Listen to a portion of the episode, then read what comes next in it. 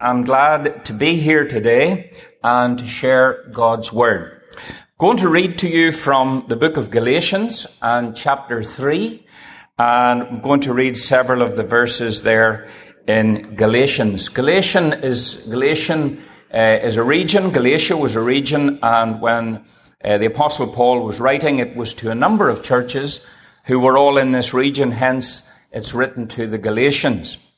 And in writing in chapter 3 and verse 1, he says, O foolish Galatians, who hath bewitched you or put a spell on you, that ye should not obey the truth, before whose eyes Jesus Christ hath been evidently set forth, crucified among you.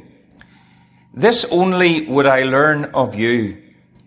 Received ye the Spirit by the works of the law or by the hearing of faith? Are ye so foolish, having begun in the Spirit, that ye are now made perfect by the flesh? Have ye suffered so many things in vain, if it be yet in vain? He therefore that ministereth to you the Spirit, and worketh miracles among you, doeth he it by the works of the law or by the hearing of faith? Amen. And we know God will bless the reading of his word. We're going to unite in prayer for a moment together. Our Heavenly Father, we thank you that we can come into your presence this morning. We thank you, Lord, for your love and mercy and grace and kindness. And we come, Lord, to seek your face today, to ask for your help. And we pray, Lord, that you would just cover and protect us by your precious blood. We pray that you would put a wall around us. And we ask that your Holy Spirit would draw near to us and speak into our hearts and minds. We pray, Lord, that you would draw us after yourself, and that in all things in our lives, that we would desire to honor, uplift, and obey the Lord Jesus Christ. So, Father, I come to you and I ask for the anointing of the Holy Spirit.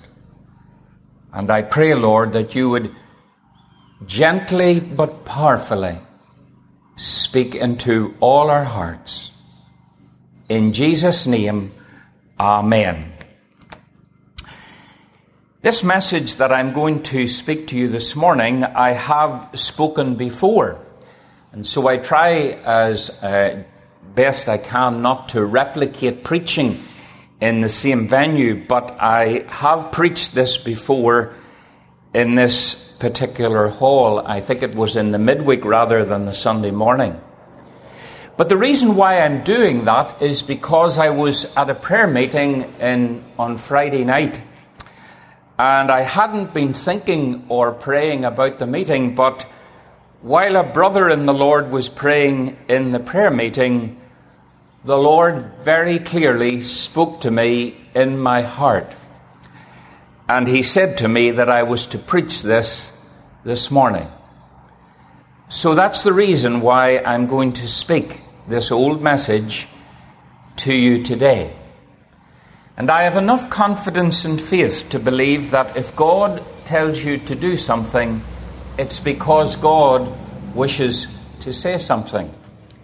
And I have no doubt that there is some person or persons here today that God wants to speak to your heart. And He wants to help you. And He wants to meet need in your life. You see, the passage that we have read together in Galatians was to a church, or churches rather. They were all converted people. They had experienced salvation through faith in Jesus Christ. They all were aware of their salvation. They had a hunger and desire for the Word of God. There were many things about the Galatians that were complimentary, and certainly they were a church uh, that had an understanding and comprehension of salvation by faith. But interestingly, in chapter 3, Paul begins to rebuke them. And he calls them foolish. And the reason he calls them foolish is because the apostle, as a spiritual doctor, could diagnose that there was something wrong with the believers in Galatia. It was not evident to them, but it was evident to him. He could see what the church could not see. And the reason why he could see it was because the Holy Spirit, who knows all things, had revealed to Paul that this was a problem in the church. Paul did not ignore the problem, nor did he uh, decide to just put it under the carpet rather than aggravate or annoy anybody. But rather, Paul took the approach under the leading of the Spirit to bring to the attention of the church that they were, they were bewitched, they were under a spell, that the devil had done something over the church.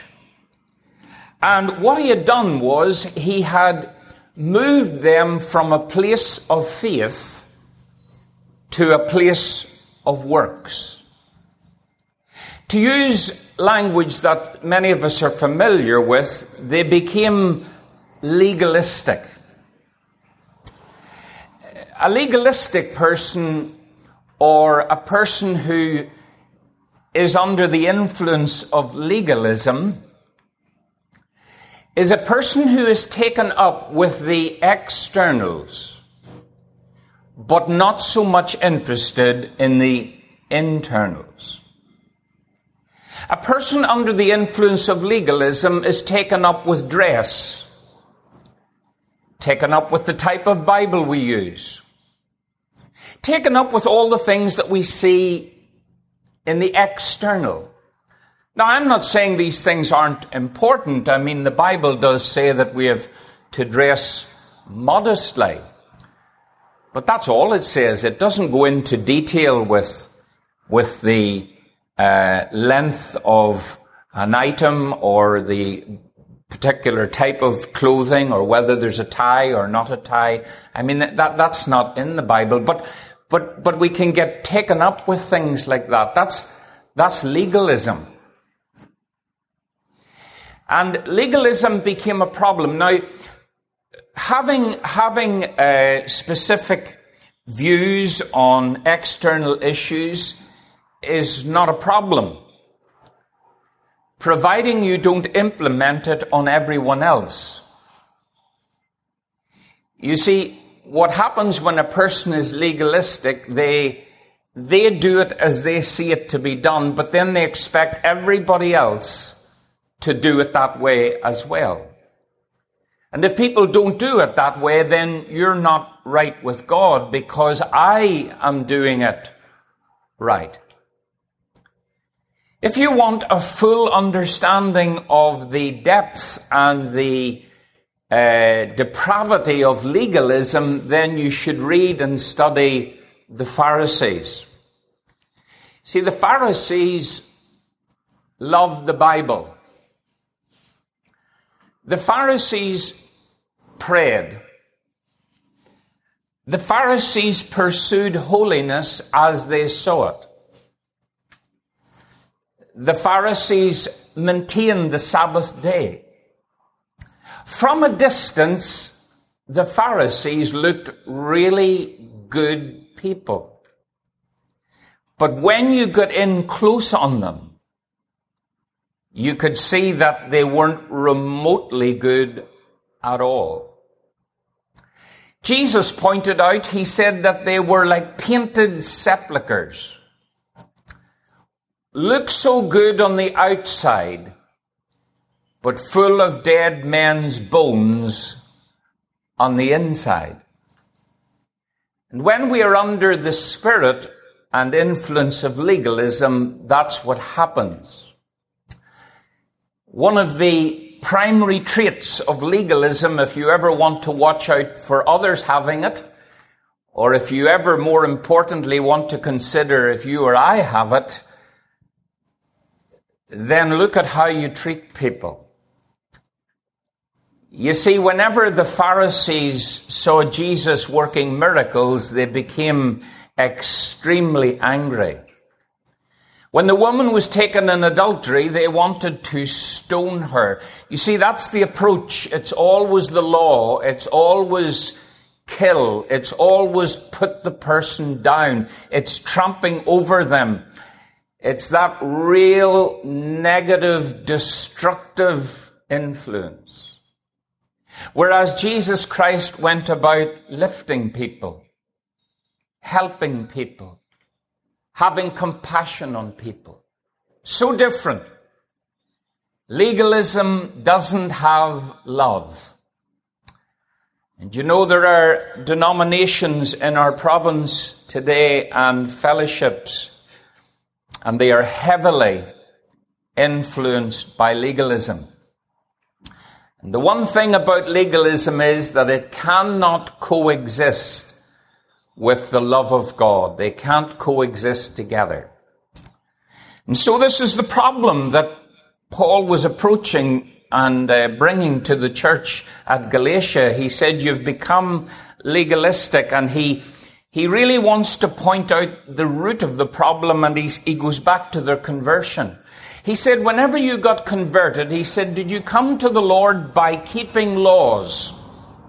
keeping rules, keeping the commandments? Was it by doing and keeping that you came to God, into a relationship with God? Or was it by an act of faith? Where God supernaturally came into your life by the power of the Holy Spirit? He said, which was it? And the answer is evident. It's self-evident that they never came to the Lord through keeping laws, through keeping the commandments. It was by repentance and faith in Jesus Christ that they supernaturally were born again or regenerated. And what he's saying to them, he said, you're, you're so foolish. Having begun in the spirit, are ye now made perfect by the flesh? Here's the problem. He said, you started out with the foundation laid so well but he said the building structure of your life is not good. And Paul says it has to be dealt with. This is what Paul said, the same as um, later preachers. If, if you read some, I remember the late Leonard Ravenhill saying, if your life is not supernatural, then it is superficial. And that's what Paul's saying. The Christian life is a life of supernatural. It is natural for God to supernaturally break into your life. It should be the norm for the believer for the supernatural to be happening regularly in their life, where they can attribute to God things that are otherwise impossible, where whether it's an answer to prayer, whether it's God's provision, in some way that they see God at work in their life supernaturally. I want to speak for a little time this morning on barriers to God's blessing in our lives. You see, Paul here was making it clear that there were barriers to God's blessing on the lives of the church, churches in Galatia. He said, you have become bewitched. A spell has been brought upon you. The first thing I want to point out to you is the barrier of ignorance. The barrier of ignorance. There are many people today who will go to a place of worship. They will go through some kind of ritual or formula and they will come out assuming that all is well and that now they have gone to church and they're now right with God. But they are ignorant.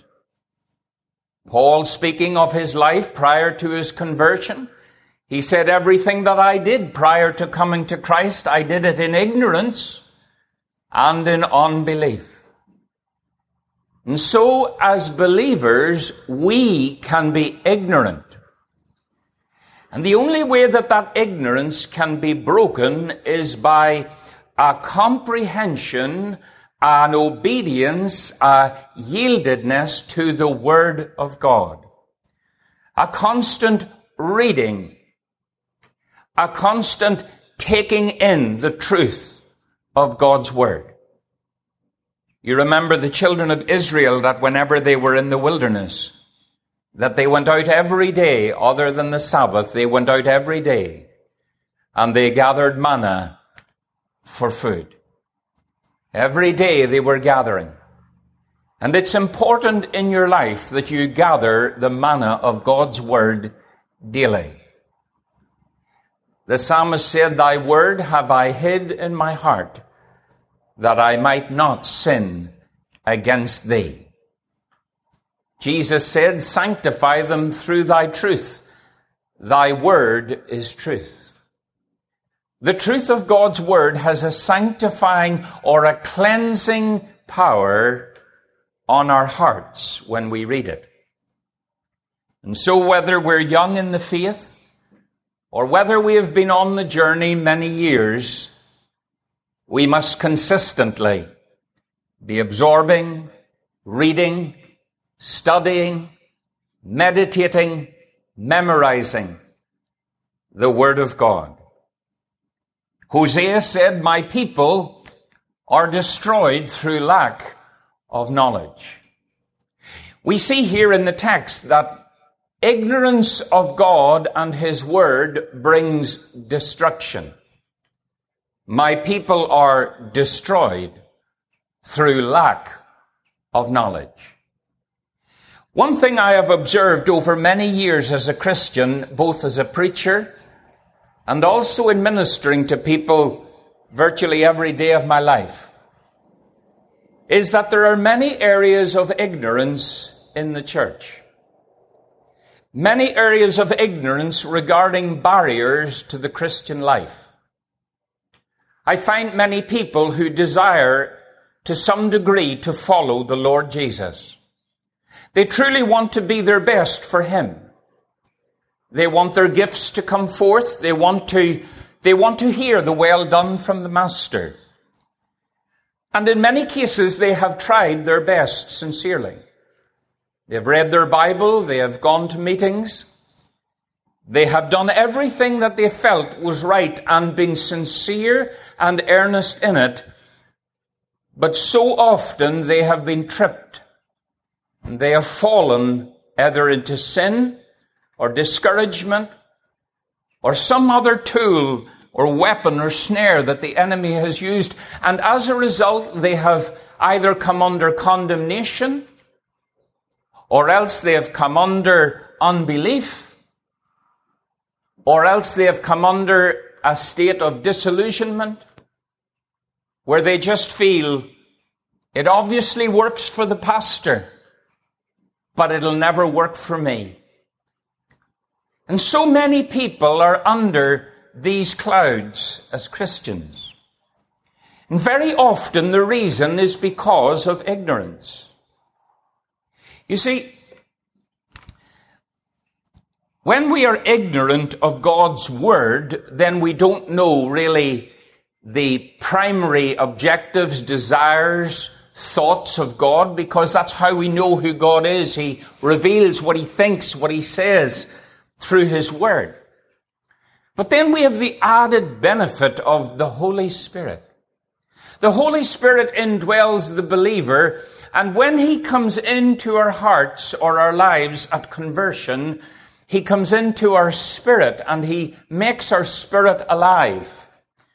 And our spirit has various senses just as our physical body has five senses of touch and taste and, and uh, sight and hearing and so on, so our spirit has senses as well. And these senses are brought to life at conversion. But then they have to be matured. They have to develop so that we get to know God better. And if our spiritual senses and our spirit is not developed, then what can happen, and I fear does happen in many evangelical churches for the reasons I've already outlined, is that people become extremely good when it comes to the Bible.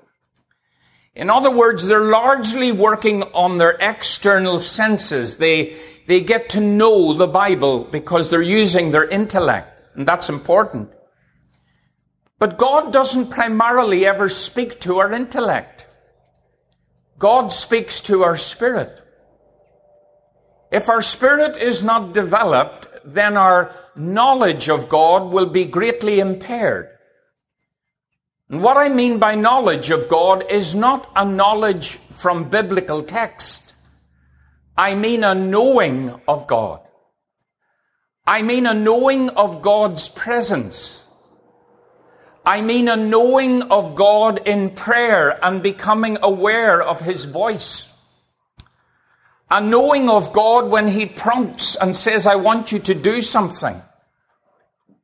And so that comes through our spirit. As the Holy Spirit indwells us, He prompts our spirit. And the more our spirit is enlarged and developed, then the more we will know God. Many years ago, when I went to the Faith Mission Bible College in Edinburgh, on the prospectus there was a little statement, and I've never forgotten it. it said, As you come to this college, it is both to know the Word of God and the God of the Word. Many Christians are relatively familiar with the Word of God, but not with the God of the Word. You see, I regularly meet Christians who, as I said, have desire after God, but if you say to them, do you know what it is to wait in God's presence, to hear His voice? And so often the thing is, they said, I would love to have that. But that doesn't happen in my life. I don't know that at all. You're talking a foreign language to me, Alan. I don't understand that. And I always know when a person says that, there's a barrier to the Holy Spirit. There's a barrier to their human spirit being released to know God. There's, the enemy has something in the way. And I want to quickly run down through them with you. The first one we have alluded to is unbelief. Unbelief. The Bible talks in Hebrews chapter 3, 12 and 13 of having an evil heart of unbelief. You remember the story of Kadesh Barnea. You remember the children of Israel had come through the wilderness, and God was desiring and longing to bring them into Canaan. God had such desires and love for his people, but he needed their cooperation.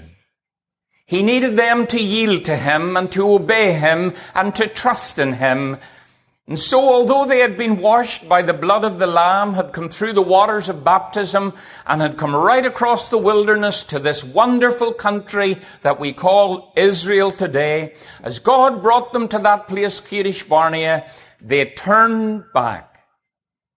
And they wouldn't go into the land. But the Bible tells us that there were two men out of that couple of million people who would get in. Caleb and Joshua. And the Bible says that the reason why those two men got in is because they had a different spirit. They had a different spirit. The Bible says that they wholly followed the Lord. You see, they didn't suffer from unbelief. And they were able to go into the land even though there were giants and obstacles and difficulties and fears. They were able to go in because they believed that God was in control. But all the others could see the obstacles and difficulties, and so unbelief took, took a different hold of them, and they were controlled not by a spirit like Joshua and Caleb, but rather a spirit of unbelief. And it barred them from blessing. And as a believer, unbelief can bar you from blessing. I was speaking to a friend of mine just this week, and he was telling me the story of many years ago how he led a lady to the Lord. An evangelist in his church had been preaching. The evangelist had preached very powerfully, and a woman remained behind and wished to come to the Lord. The well-known evangelist, if I said his name, you would all know him, that well-known evangelist got down beside this woman and began to counsel her.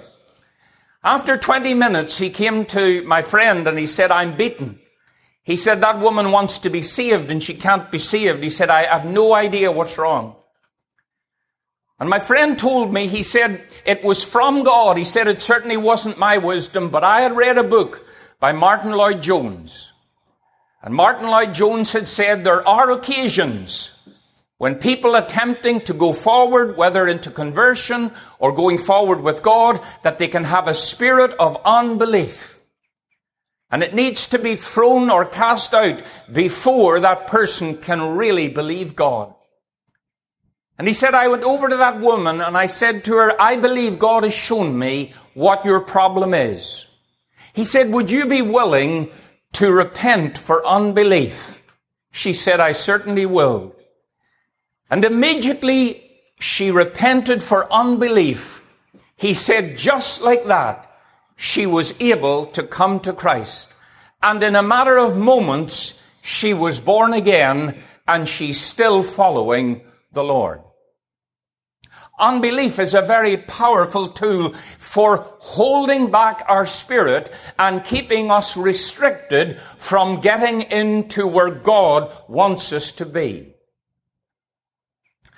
I, on a number of occasions, have witnessed people who desired to go forward and desired to grow in their faith. And no matter how they tried and no matter what tools they used, they seemed to fail. In fact, the enemy so got a hold of their hearts that you nearly could tell just by their language that unbelief had got a hold of them. The language of a person in unbelief is that, well, God never does that for me. I'll never get through. I'll never be free. I'm always, God doesn't get, you see friends, that's the language of a heart of unbelief. And if you have a heart of unbelief today, you need to bring that to God and you need to repent before God and say, Lord, I'm sorry for an evil heart of unbelief. I pray that, Lord, you would deliver my heart, that you would come and you would fill my heart with faith. You see, friends, God can give you faith. He can give you the ability to believe what is impossible. God can do that. Do you remember Stephen, the first deacon that was chosen in the early church? The Bible describes him as a man full of faith and the Holy Ghost. Faith is a gift from God and if your faith is greatly restricted in ways that I've mentioned, you need to bring it to God and repent, and God will impart to you faith to believe Him. It is so important because, you see, if there isn't faith, if faith is bound, if faith is constrained, then the Bible says without faith it is impossible to please God. We can dress well, we can have the correct uh, interpretation of the Bible. We can be thor- thoroughly orthodox and evangelical. And yet our hearts can be in unbelief and God could be looking down over us and saying, there's so much I would love to do for you. There's so much I would love to do in your life, in your family, with your children. But oh, you've got a heart of unbelief. Jesus came to the region where he was brought up and the Bible said he was amazed at their unbelief and he could not. Jesus could not do many miracles because of their unbelief. I don't fully understand that, but it makes clear to me in the Bible that our faith and trust in God relates as to what God will do in our lives, in our homes, and in our churches.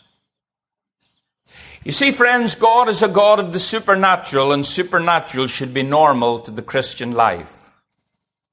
Unbelief is a great barrier. Unconfessed sin is another great barrier. The Bible says, He that covereth his sin shall never prosper. But whoever confesses and forsakes his sin shall have mercy. God is so kind, so willing, so desirous to forgive. We often forget, especially when we're under condemnation and the devil tells us we're no use. We have failed the Lord. And even though you come back in earnestness and pray all your heart to God, the devil always whispers in your ear and tells you, no, you're not good enough. You'll never be able to press through with God because of the type of person you are, because of the secret sin that is in your life, because of something you have done in the past that he brings back like a tidal wave over your life. I want to tell you, my dear friends, if you want to see the nature of God and what God is like, then read uh, Luke's gospel and you'll discover the story of a prodigal son. A man who's coming back to his father and has wasted everything, has spent all and deserves nothing. And as he's coming back, a father representative of the God of heaven, that father comes running to his son. And I want to tell you this morning that God is watching out for you. I want to tell you that God wants to help you. God wants to lift you. God wants to bring freedom into your life where you have never had freedom. God wants to enable you to pray in the way that you feel you want to pray and should pray. God wants to help you in that area. God wants to help you to be the witness that you desire to be. In every one of those areas, God wants to help you but he needs you to be willing to confess all sin, to bring everything to the light. And friends, in order to get freedom, sometimes you have to be general as a Christian. Sometimes you have to be very specific with sin. It can depend. But the more specific with sin you are in the presence of God, the better. In bringing that which needs to be brought to God for cleansing. You all know if we confess our sins, God is faithful and just to forgive us our sin and to cleanse us from all unrighteousness. Let me point out sometimes that there are Christians, what I'm alluding to here, I know you have heard this all before. And you say, Alan, I have done that. I, I, I, I understand that concept and I, I hold to that and I do that. Well, thank God. But you may also discover, and I have met many people who have done that and they say, Alan, I'm still bound. I'm still bound. I'm still limited. I, am still not knowing God as I should. I'm still not breaking through to God. I'm not getting help in prayer. I'm not sensing His presence or an awareness of being in the center of His will. Those things are all foreign to me, Alan. Well, sometimes the reason is not because of unconfessed sin, but because of brokenness in your life. You see, Jesus came, the Bible says, to heal the brokenhearted and to bind up all their wounds. And on the journey of life, we get wounded. On the journey of life, we get hurt. We can have traumatic experiences. We get night terrors from them. We get flashbacks. We get reoccurring dreams because we, we can't just get over the things that have happened. Very often when Christians have these experiences, the church has very little to say to them. I have come to recognize that this is one of the very important areas that Satan uses to prevent blessing in the life of a Christian. when they are broken or wounded. You see, friends, Jesus came to save our soul. We all understand that. But he came to heal the broken hearted.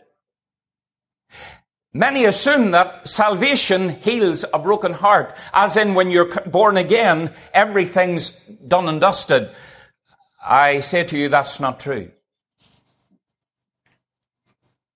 It is possible that a person could be totally healed and brought together and fixed. The term for broken means fragmented, like a glass dropped on the ground and the pieces everywhere. It is possible at conversion that that could come together, but uh, in all the cases I ever met, it, that wasn't the case. You see, when we get hurts and traumas in our life, we generally don't know what to do with them. And so we bury them. We just push them down inside. And we push them down and keep pushing them down. And we manage. We manage and we do all these other exercises spiritually by going to church and doing all the things that we're meant to do. But this sense of God's presence, this intimacy with God, this is a foreign language to us. And very often God will cause these things to keep recurring in our hearts.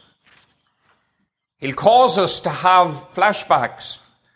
I have had more people have said to me, I believe the devil's after me. The devil's bringing back things from the past. And when they explain what it is, I say, that's not the devil, that's God. God is bringing up things that are inside you. Poisons that have got inside you, hurts that were down deep and they've turned poisonous and, and, and they're just, they're just destroying. And over time, they begin to spill out and then you begin to hurt people. You begin to say things and do things that you shouldn't do, and you begin to behave in ways that are not remotely Christian, and you hardly understand why you're doing it. It's because there's deep brokenness in you. Jesus has come to heal the brokenhearted. And I have had the wonderful privilege, and I think I have the right to speak on this subject for I have plenty of experience. But I have the privilege of watching multitudes of people who were desperately trying to go forward with Jesus and they could not break through. And they had confessed their sins until they couldn't find another sin to confess. And yet they still made no progress. And then God began to reveal to them the terrible hurts in their life where they were abused, maybe sexually, maybe physically, maybe verbally.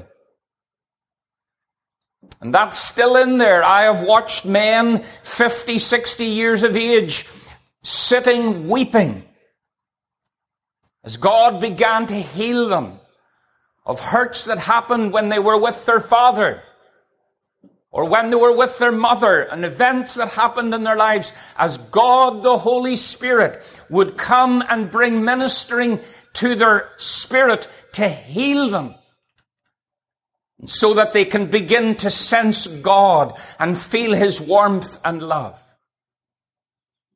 You see, friends, God says, my people are destroyed through lack of knowledge. Not only do we need forgiven, but we need healed.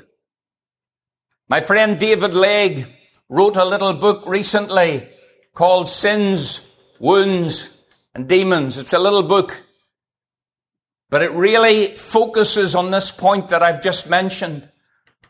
And I have met a number of people who have been wonderfully helped they said, I had no idea that this could be my problem. I had no idea that this was the root. And when I read the little book and I prayed the prayers at the end, God began to work in my life. God began to bring healing to me. Very quickly, not only is there unbelief and unconfessed sin, but there is also unforgiveness. I know of nothing from personal experience and that of praying with people and in ministry.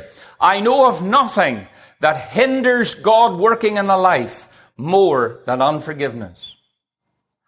I have sat on many occasions in my study with people who have come with deep needs in their hearts, with issues that they desperately needed resolved and they wanted God to help them. And I have been aware of what was needed in their life and how that God would bring healing to them. I was so confident. And yet on every occasion, bar none, when those people were prayed with, nothing would happen. Nothing would happen. And in every case, I discovered that those people carried unforgiveness. My friend, unforgiveness will sever you off from the blessing of God. If there are persons or an individual that you have not forgiven, I want to tell you that you are not under the blessing of God. I want to tell you on the authority of God's word in Mark, Mark 11 and in Matthew 18. You can look them up at your leisure that you actually will be spiritually afflicted. Unforgiveness is a form of spiritual suicide.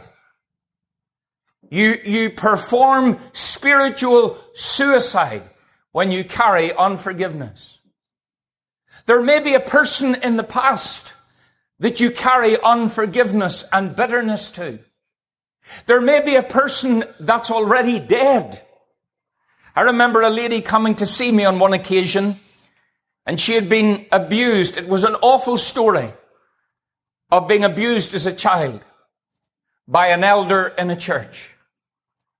And this, this girl's life had just gone off the rails from childhood and she became a terrible person. She lived an awful life, but it all stemmed back to what this elder done to her in the church.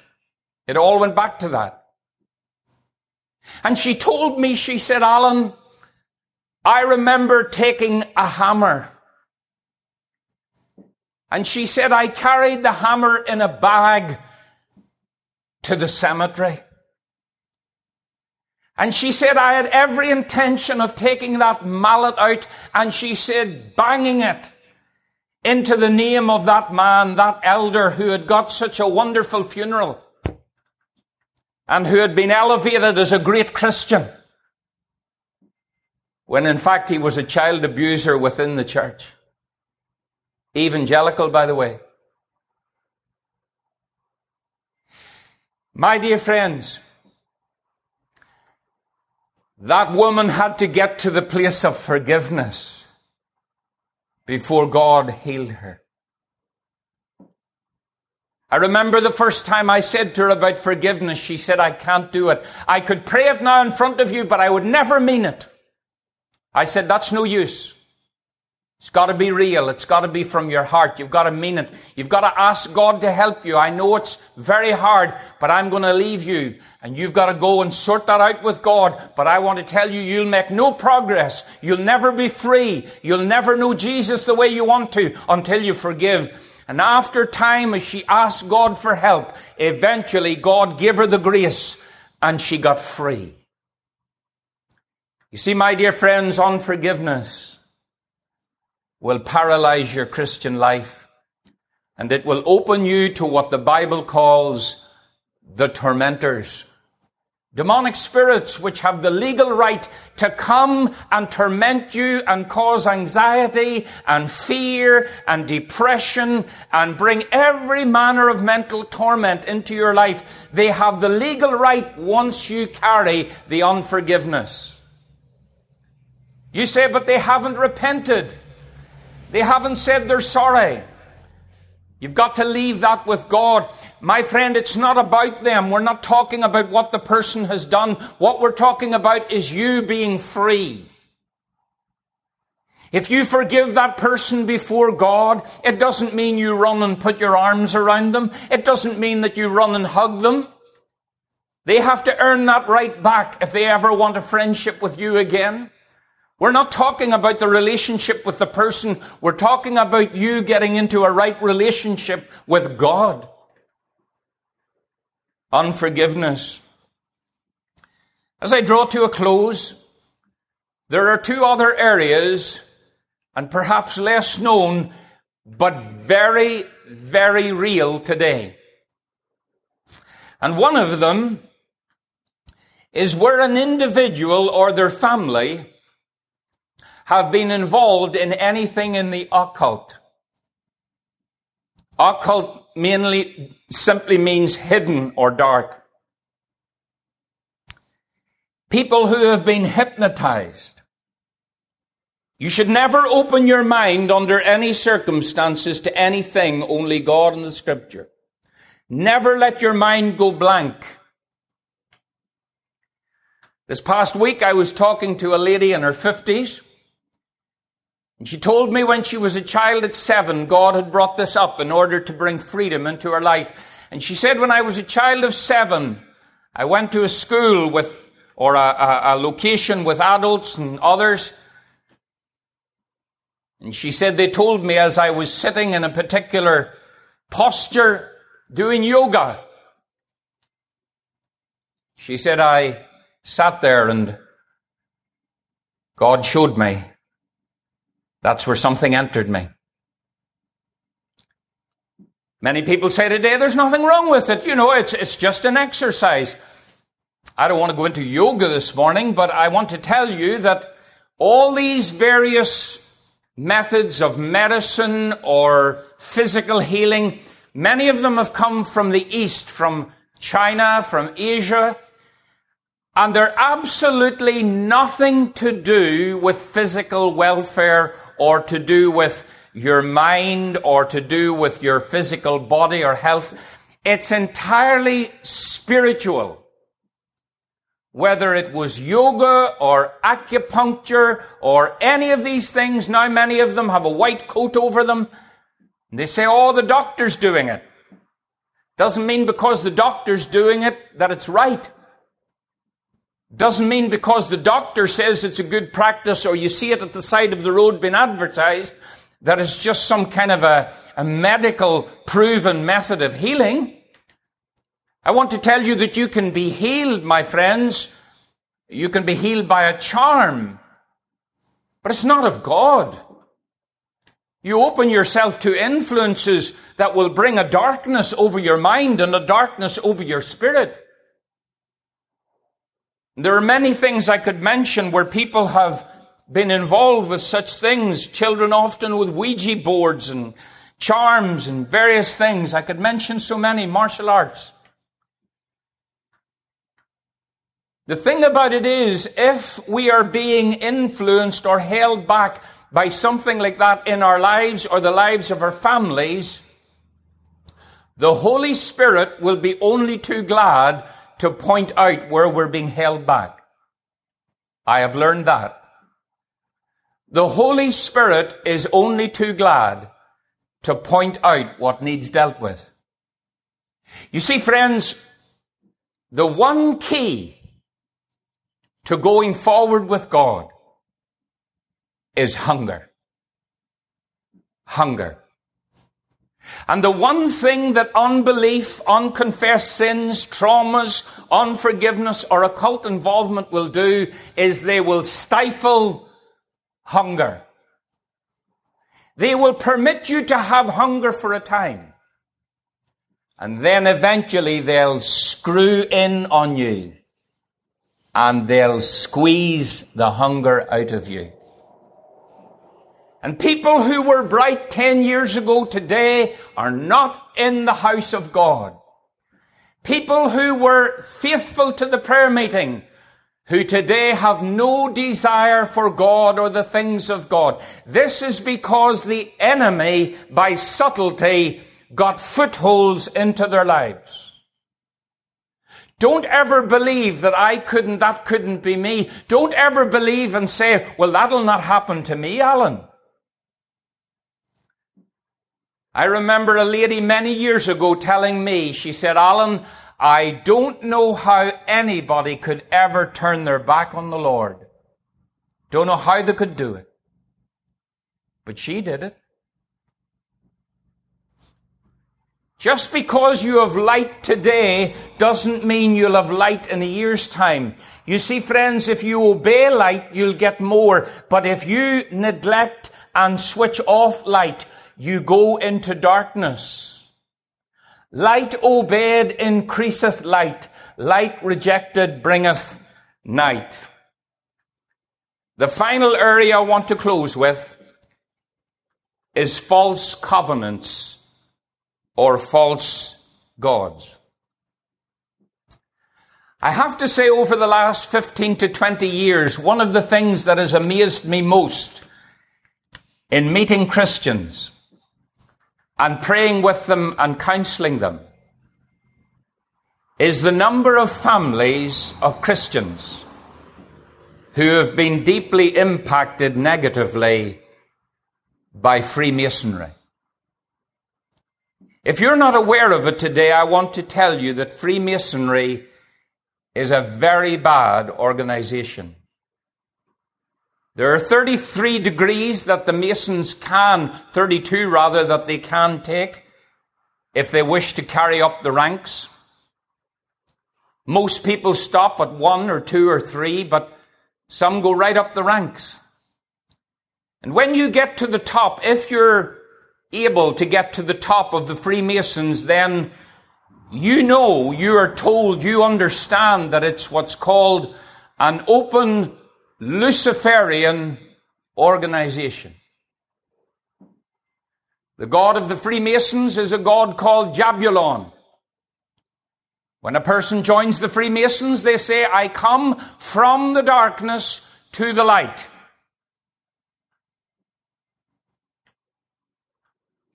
I have learned from experience that Freemasons are not bad men, nor do they enter it with any intention of being bad.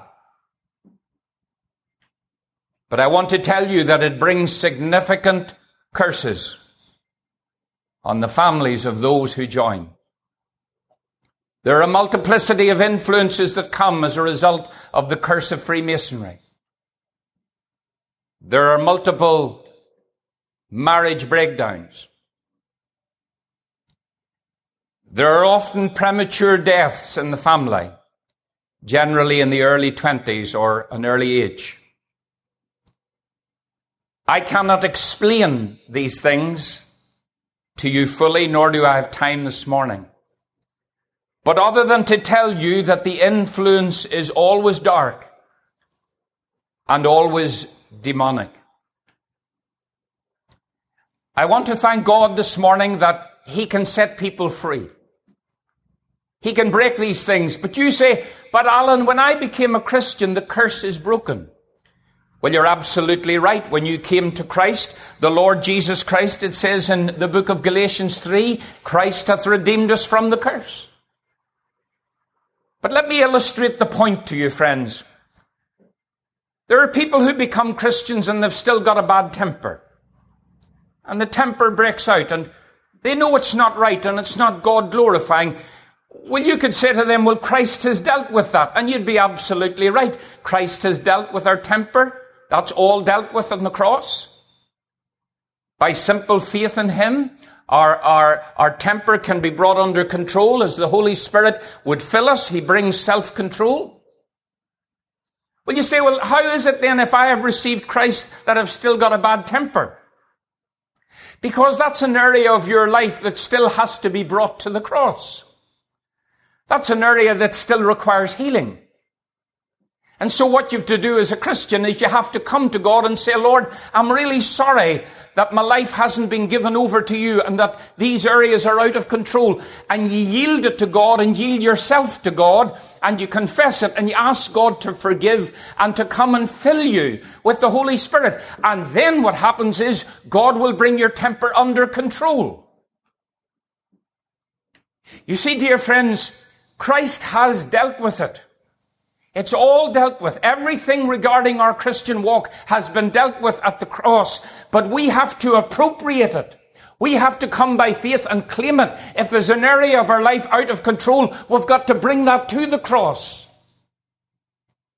And there may be areas in your life regarding something you've been involved in, or some place you've been, or even something that your family has been involved in that's really hindering you. I want to tell you that God can bring healing. I want to tell you that the Lord Jesus Christ has come to set the captive free. I want to tell you that you can move from a life of the natural into a life in the supernatural. Let me tell you a story as I close. Not that long ago, I met a lady who was coming to church in and out at the prayer meetings, a good lady. But she told me, Alan, I was really going nowhere, but I knew there was something holding me back. I knew I was bound. And she came, and we chatted over time and prayed, and God began to set that woman free. And He began to work in her heart, and He began to release her spirit. And she began to sense God working in her, and her prayer life just began to revolutionize as God became real. And she started to sense God speaking, and she started to sense the battle that goes on spiritually around us. And God became more real, and the earth and the things of the earth became less interesting to her. She came to see me and she said, Alan, a really interesting thing has happened in my life. And she began to cry. And I said, Well, tell me, what was it? She said, You know, I began to really sense that the enemy, the devil, was wanting to get a hold of my son. He's a Christian, but he's a bit wayward. And I felt the devil was wanting to get him and to get a hold of him. And she said, I so sensed it so strong. I got up during the night and I went down and I prayed and I cried to God, Lord, Lord, show me what's going on. What are you showing me, Lord? And she said, The Lord showed me that there was a fire, like a wall of fire mentioned in the Old Testament of God's presence around her home. But she said there was a dark presence that was trying to, you know, come over the fire and reach into the house. And she said, I began to plead with God that he would, he would really cover our home, that he would really protect my son, that he would really save my children, and Lord, that he would, he would do a wonderful thing for us. And she said, the more I prayed, the fire got bigger outside my home. And she said, I knew it was God's presence increasing around my home. But she said, I could still see this dark entity. That it was trying to see through the fire. And she said, I had been, I didn't know hardly what I was doing. She said, but I'd heard you praying. And she said, I just said to the Lord, Lord, this dark entity wants to do something on my child. And Lord, I want to pray and see my child saved. And I want his life saved. And I pray that you would send your angels, Lord. And she said like that, she said these great white beings. I could see them coming. And she said they came down and they took a hold of this black entity and they just took it away. And she cried. She said, I'm telling you, I saw that. I said, I know. I know. She said, people wouldn't believe that. I said, I know that because the church doesn't believe in the supernatural. Because Christians don't believe in God doing things like that. They don't believe that's possible in their lives. But I said that's the type of things happen whenever God is working in your life. When God becomes real and you're not interested in religion or legalism, but in knowing God.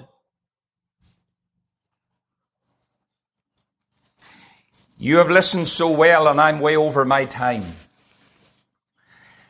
But my dear friends, if God has spoken to your heart, I want you to pray to Him and talk to Him because He's seeking you and He wants to help you and heal you and bless you. He really does. And your family and your children I hope that you'll seek him with all your heart. Let's bow in prayer. Heavenly Father, we want to thank you for your word. And we pray that your word, Lord, would continue to abide in every heart. We pray, Lord, that you will give us desire to follow you and to walk with you in a new path. And I pray your blessing on the Lord's people today and on this work and on its outreach and all that they do. I ask this and give thanks for all your blessings. In Jesus' name, Amen.